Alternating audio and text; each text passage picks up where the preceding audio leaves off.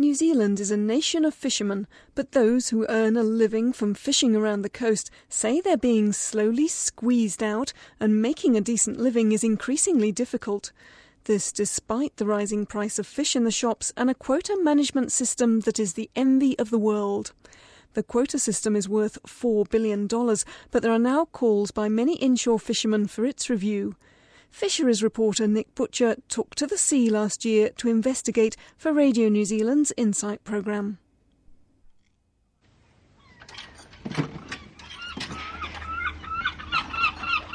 The sight of a fishing boat coming into dock and offloading a catch is an evocative one. But commercial fishing is big business now, the majority of it done by a handful of big corporations. The remaining 10% is in the hands of small to medium sized fishing companies, their catch coming from within New Zealand's 12 nautical mile zone. For many of these fishermen, going to sea is in the blood.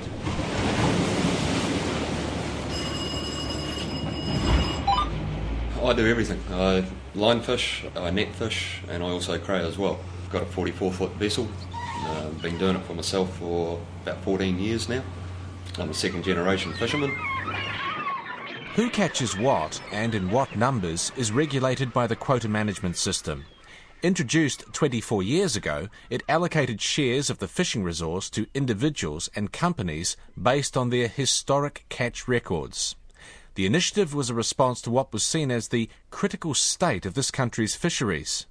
But is it now time for a change? Many inshore fishermen say while its key principle is effective, the quota management system and its associated costs make it increasingly difficult to earn a decent living and keep afloat. If these corporates and the quota owners do not ease up on the purse strings and allow the fishermen to make money, these boats are all going to die. If I look at the registration of fishing vessels in New Zealand today, I would say that we're probably hard pressed to have more than 1,300. That's a hell of a dramatic drop. We're not seeing new entrants into the fishing industry. The ones that are there are generally ageing. Unless quota owners see a bit of sense, the likes of myself and a few others here that don't own quota, they're going to be uh, on the outer. We're um, a dying breed, and that's extremely sad. The quota management system could be likened to a house that's been built on sand. They just keep adding rooms to a sinking foundation.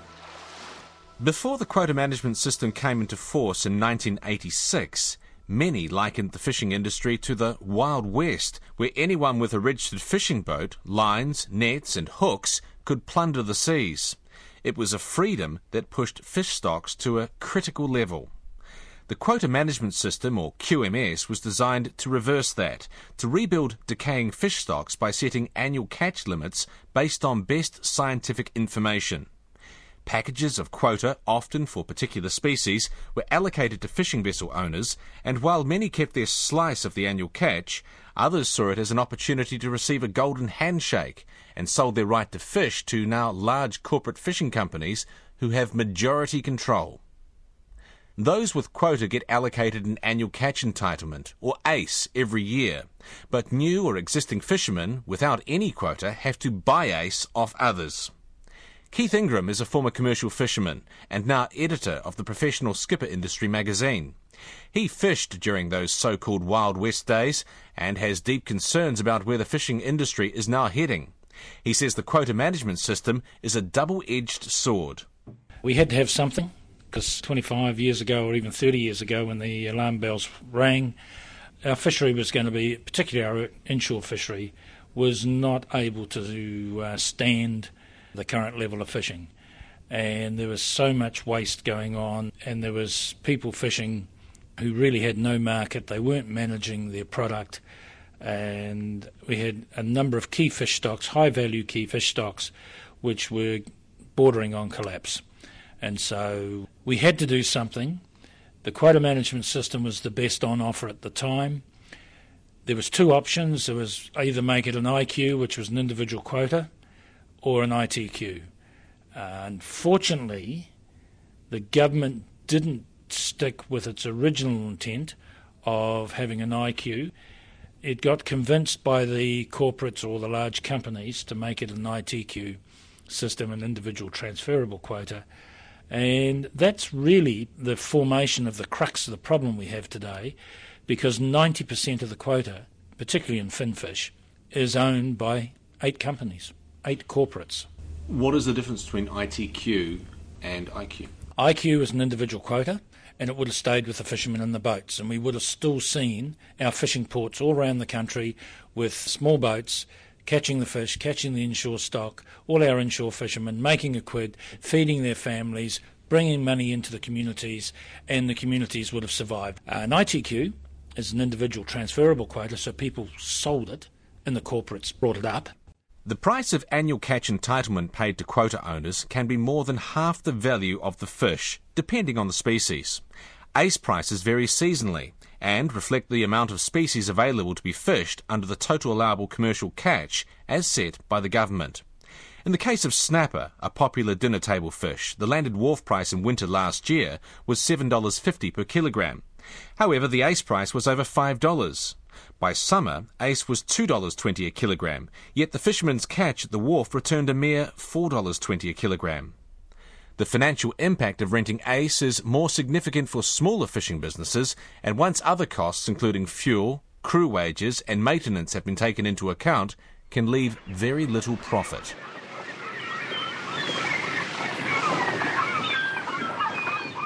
I'm at the Seaview Marina in Wellington aboard the Conquest, which is uh, a 40 year old fishing boat based here in Wellington. Uh, with me uh, is the skipper, Marty Hanson. You don't own quota yourself, I understand, so you have to rent ACE off quota owners. Is that continuing to you know impact on, on you as, a, as an earner, as a fisherman? Yeah, massively. That's probably the single most largest expense we have. It means that young guys getting into the game, which which I did. I got into the game after the advent of the quota system. It means that we can find it very hard indeed to get a footing in the industry. In actual fact, end up paying to go to work, which I don't know any other job where you actually pay to go to work. Wairarapa fisherman Richard Kibblewhite explains just how much of an individual piece of fish is often swallowed by costs. That one kilo of moki quota that I catch and you know might get two dollars fifty for it, says that the owner of that quota is entitled to some money to whoever catches it. So the catcher might not be the quota owner. So I, as a catcher, pay someone to lease their moki quota off them and to pay a right to that person. So in that piece of two two dollars fifty, that one one fish worth two dollars fifty, I might pay. I have to pay the going rate, and that's determined by quota brokers or how much of the quota wants to get used up. If it doesn't get used up every year, if the fish species doesn't get used up every year, then it tends to drive the price of that fish species down.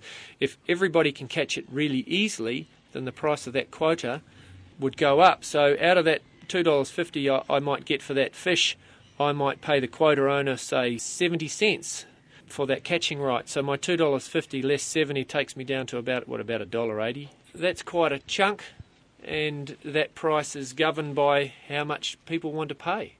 Garth Gadsby is a 63 year old cray fisherman and skipper of the Marco Polo, based in remote Ngawi, a small fishing village on the Wairarapa coast. Last year, he made the national headlines when he was described as the sheriff of Ngawi for shooting at a vehicle driven by fleeing burglars.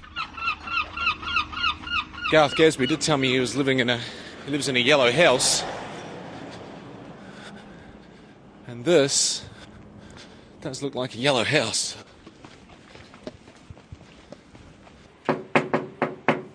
Hello? You've got to be Garth. I do indeed. How are you, Garth? No, fine. Radio New Zealand. Sorry I'm late. High ace prices eat up a large slice of what is considered to be a healthy crayfish export business. The price of the crayfish is, is, is a reasonable price, but uh, to source lease on the price of the crayfish, we get 40% and the lease owner gets 60 So it's a bit uh, unjust. So, what would you be paying then if you break that down? Last year we paid $36 a kilo for lease. We returned $60, so we got 24 back to the boat. Less expenses. In dollars and cents, what are you putting in and what are you getting out as such? Because uh, how many tonnes would you have been catching? I caught seven tonne last year. We probably, the gross, the whole thing was about 420 grand. I think we end up with about 150 gross. And then we've spent 60 grand on redoing the boat, plus wages, fuel, bait. So there's not a lot left at the end. In 1994, there were more than 3,000 registered fishing vessels in this country. There are now less than 1,300. Ken Feast is a 41 year old second generation fisherman who catches both cray and finfish. He owns a small package of quota and is also based in Ngawi. He says although the amount of quota is worth $4 billion, the little guys are missing out. The state of the industry, there's a mass exodus of fishermen. We're um, a dying breed, and that's extremely sad because it was the little guys that got the whole industry up and going, and I think the big guys have forgotten all that now. I don't see there is a good future for the fishing at this stage unless things dramatically change. Things, when you talk about things, what are you talking about? Well, the quota system works to a point, but it hasn't been really majorly reshuffled since it was put in place. And I think now we've gone through the cycles, the years. I think it needs to be re-looked at. Like I do not believe actually in ITQ, which is individual transferable quota, because that gives the companies the power because they own it all. So what, there should be individual quota instead? No, they should take the individual quota away, is my opinion. I mean, it should go back to the government and it should be leased from the government. And then the money that we pay for the lease goes back to the government to look after the fisheries. Whereas at the moment it's not. We're a fully self funded industry in the fishing. We don't get handouts from the government. It was time to test my sea legs on the fishing boat Marco Polo with skipper Garth Gadsby and his mate Ken Feast. While the fish weren't biting, I did find out that small struggling fishing villages such as Ngawi depend on the experience of local fishermen for a lot more than just what they haul out of the ocean in nets. I'm down at the Ngawi beach, and that sound you can hear is the sound of a bulldozer. All of the fishing boats in Ngawi are essentially launched into the ocean by bulldozer. It's, it's quite remarkable. Every boat has a bulldozer in front of it. It's like a bulldozer lot strewn along the coast, bulldozer after bulldozer. So we're about to get aboard the crayfishing boat, the Marco Polo. Janine, that's Garth's wife, she will do the honours and back the, uh, the boat into the water.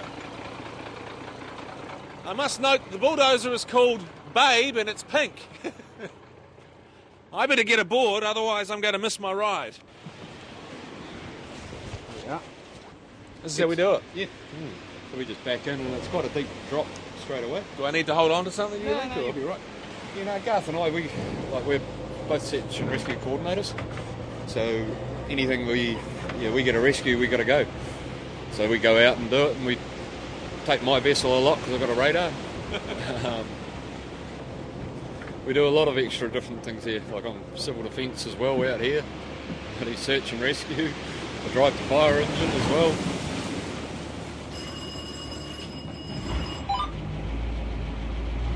It's the sound of the fishing boat cranking up. The Sound of the powerful diesel engines.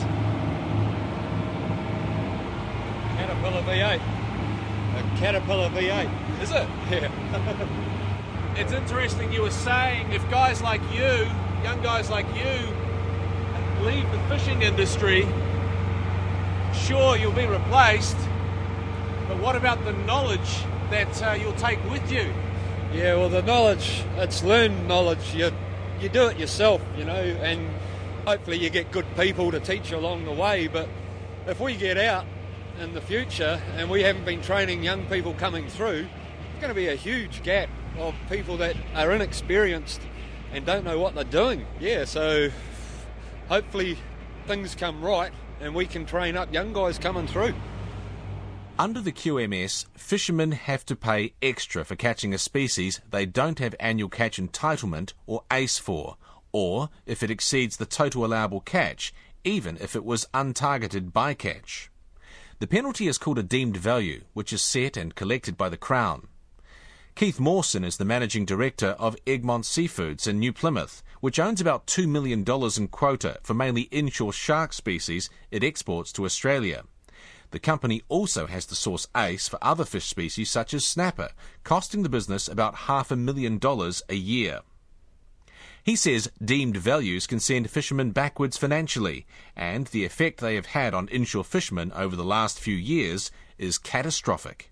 Over recent years, that deemed value has increased significantly on some fish stocks. Some fishermen are telling me, and while they won't say it on the record, they are telling me on occasions with deemed value situations, they will simply dump the fish because it just isn't worth it. It's going to cost them money. Now, if you're doing that, if you're dumping a certain species, you are basically undermining the, the very plan, the very aim of the QMS. Oh, you are, and not only that, they're actually they're acting illegally as well. Unfortunately for the fisherman, though, he, he's in a situation where if he's catching a species, he may be receiving six dollars a kilo for it. But if he's going to have to pay nine dollars a kilo to the crown for landing that, he's going to be penalised three dollars a kilo. In a lot of those situations, the fisherman may take the option of saying, "Well, look, I'm not going to be penalised for landing this fish. I just won't land it." The deemed values are set by the government, and the Minister of Fisheries and Aquaculture, Phil Heatley, says he believes they are fair. Deemed values are a very important tool, and we need to set them high enough that they're a penalty and will stop overfishing, but low enough that they don't encourage fishermen to dump fish and not admit that they've overcaught. And on the whole, I think the deem value system is working very, very well. There's no doubt that some fish stocks need review much more regularly to set the correct deem value. Uh, but I do know that three or four years ago, the Ministry of Fisheries um, went through the process of looking at deem values for a whole lot of fish stocks and, and got them at a much better level. The latest assessment shows the commercial fish quota is now valued at $4 billion. That's an almost 50% increase in value since 1996. Fishing returns about $1.5 billion in export receipts. The Ministry of Fisheries Chief Executive Wayne McNee predicts quota and annual catch entitlement prices will continue to rise in value. ACE prices reflect the value of the fish in the market, and fish is a valuable commodity and is widely traded internationally and, and commands a high price, and consequently, the ACE is valuable. So it's a case of supply and demand? It is a case of supply and demand, and as we're seeing internationally the pressure on world fish stocks, over time I think the New Zealand wild fishery will become increasingly valued. Although the industry continues to rise in value, so too do the costs of surviving in it. Pete Dawson is the chief executive of the Federation of Commercial Fishermen, which represents the industry. He says high and fluctuating ACE prices are one of many cost recovery problems affecting inshore operators. These are small guys. They're one and two man owner operators who have to do the management and observe the Act and the 8,000 odd regulations that sit under that Act, plus manage their business, plus do their statutory reporting, plus go fishing and actually catch a fish and land it. So these guys are the ones that have been affected, and then they've had to pay for the government manage of that if you're a farmer, for example, and someone steals your sheep, you go to the police, and the police carry out a theft investigation and hopefully uh, catch the culprit. A prosecution takes place, and uh, hopefully a conviction and whatever penalty the law determines is appropriate. In the fishing industry, we have a Ministry of Fisheries compliance unit, which is cost recovered from the industry.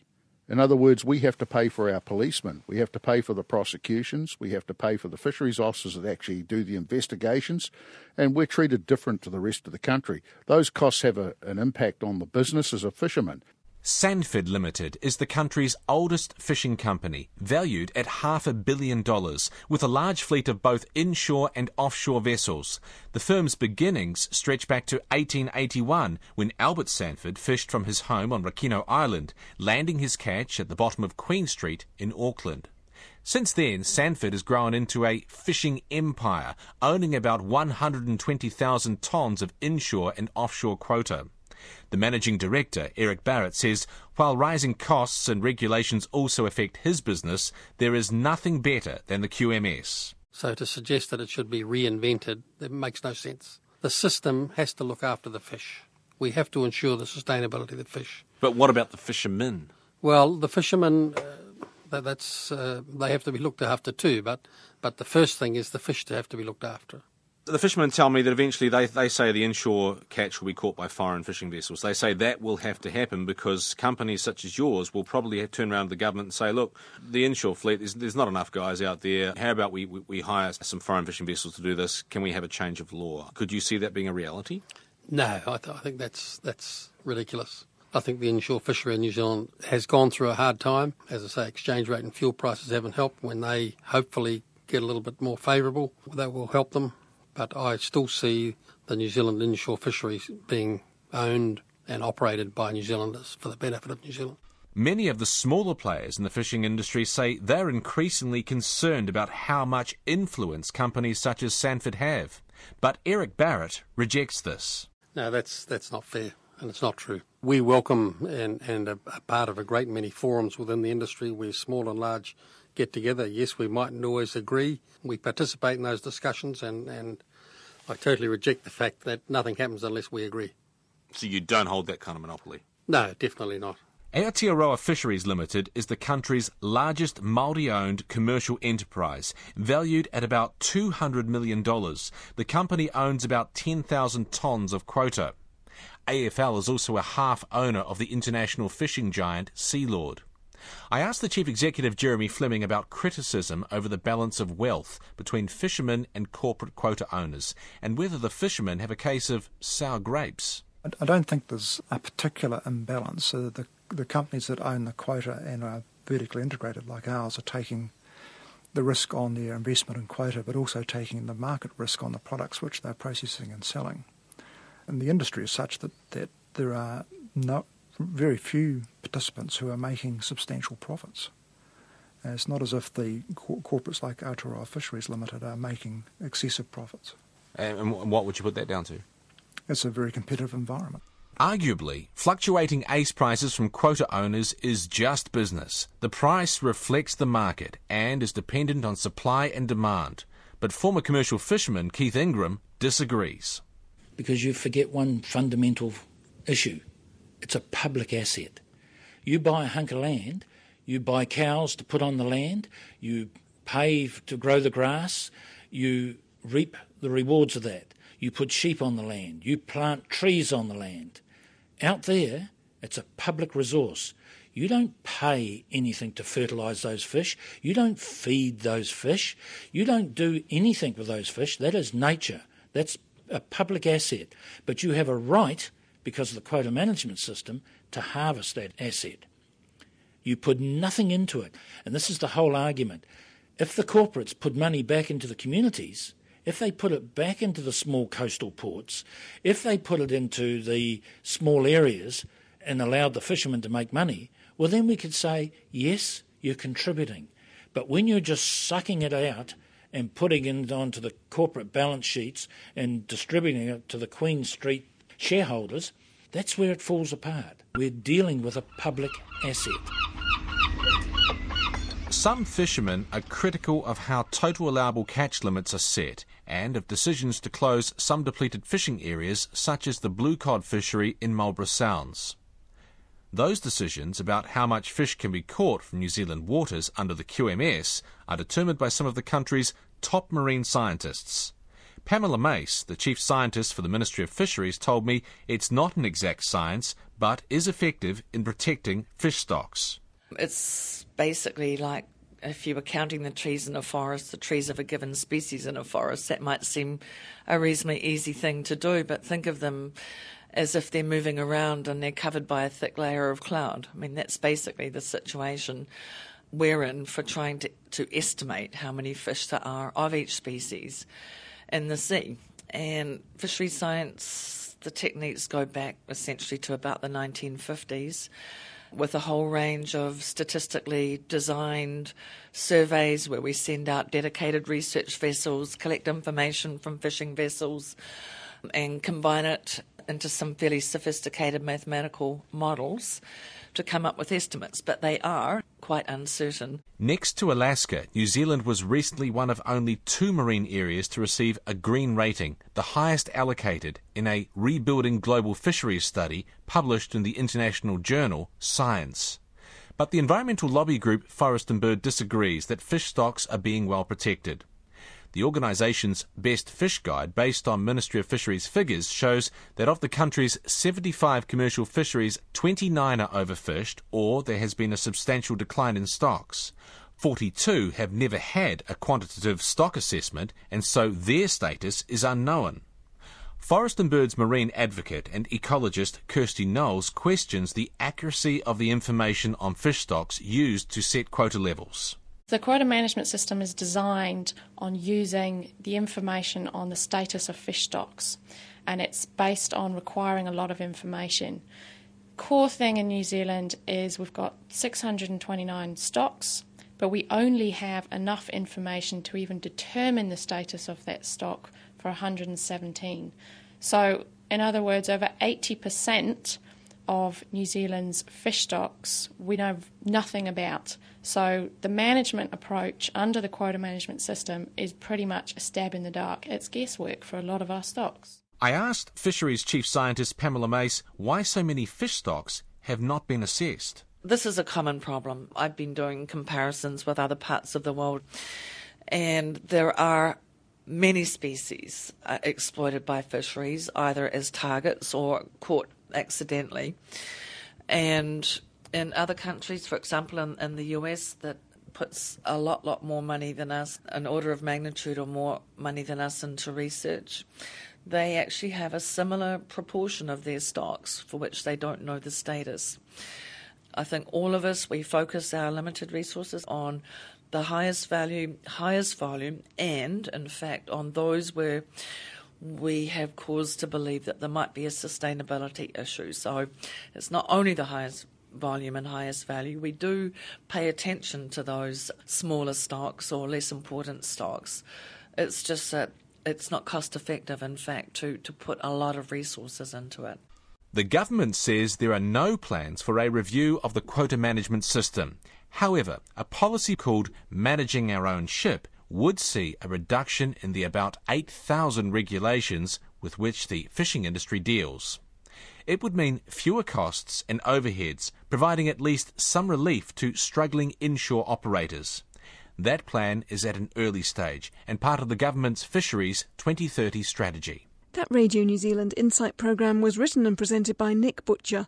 Technical production was by Steve Burridge and it was produced by Sue Ingram.